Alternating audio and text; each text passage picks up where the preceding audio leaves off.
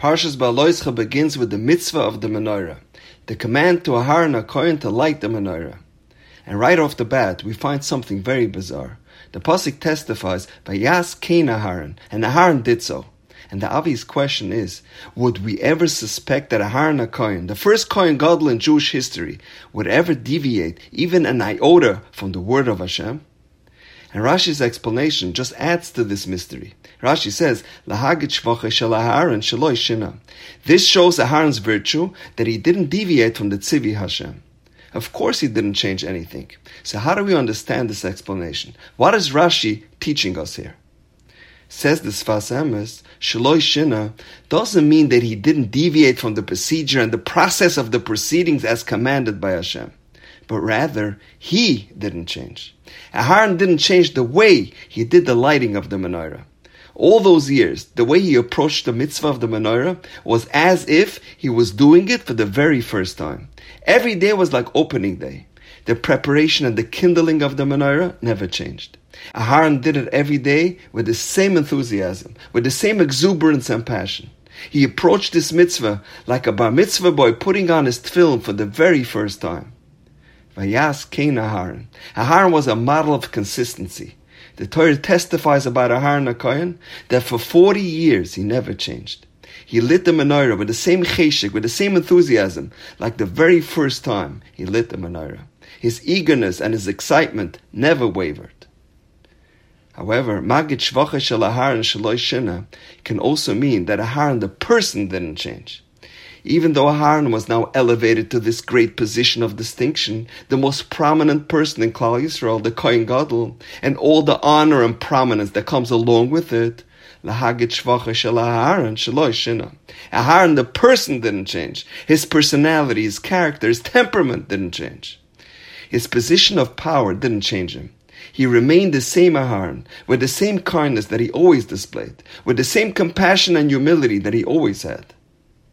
There's a tendency in people, when they are elected or inherit a position of power and prestige, their new current position suddenly changes them. It changes their character and their attitude. The same holds true when a person suddenly becomes very wealthy or very famous. It changes their attitude. It even changes their friends and who they associate with. They now have a certain image and a swagger about themselves. They will even seek to move to a more upscale neighborhood, as the people in the old neighborhood aren't prestigious enough for them. They're not up to their new standards. Es passt them anymore to be associated with these people. What will the potential mechatanim think about him if he stays? The Torah says, not so with Aharon HaKohen. Magid shvacha shel Aharon sheloi. His position never changed him. They say a story about a Rosh Yeshiva that was giving a chassan class to three of his students. The Rosh Yeshiva asked them, Tell me, if one day you become fabulously wealthy, what will you do with all that money? The first boy said, Rabbi, if I ever make it, I'll donate 10% of all my wealth to the yeshiva. I'll express my akar for everything that you did for me and how the yeshiva helped me grow and thrive. The second boy says, I'll do you one better. I'll donate 20% of all my possessions to the yeshiva. The third boy was sitting there quietly. He's deep in thought. And the Rebbe turns to him. What about you? What will you do with all that newfound wealth?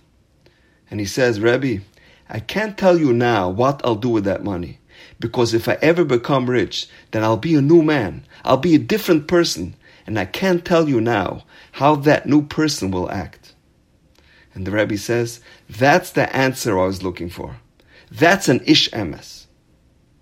Vayas Aharon. He remained the same Aharon with the same character, with the same humility. He didn't say, now that I'm the Kohen Gadol, I'm the most prominent person in Klal Yisrael, I can't be busy dealing with everyone's shalom bayis issues. I can't go around helping people anymore. I'll hire underlings to do that. Rashi says he never changed. He always remained the quintessential Oyev Shalom v'Roidev Shalom. Oyev Sabrios. He was a lover of people, no matter their standing or status. And now, we know. Have a wonderful day.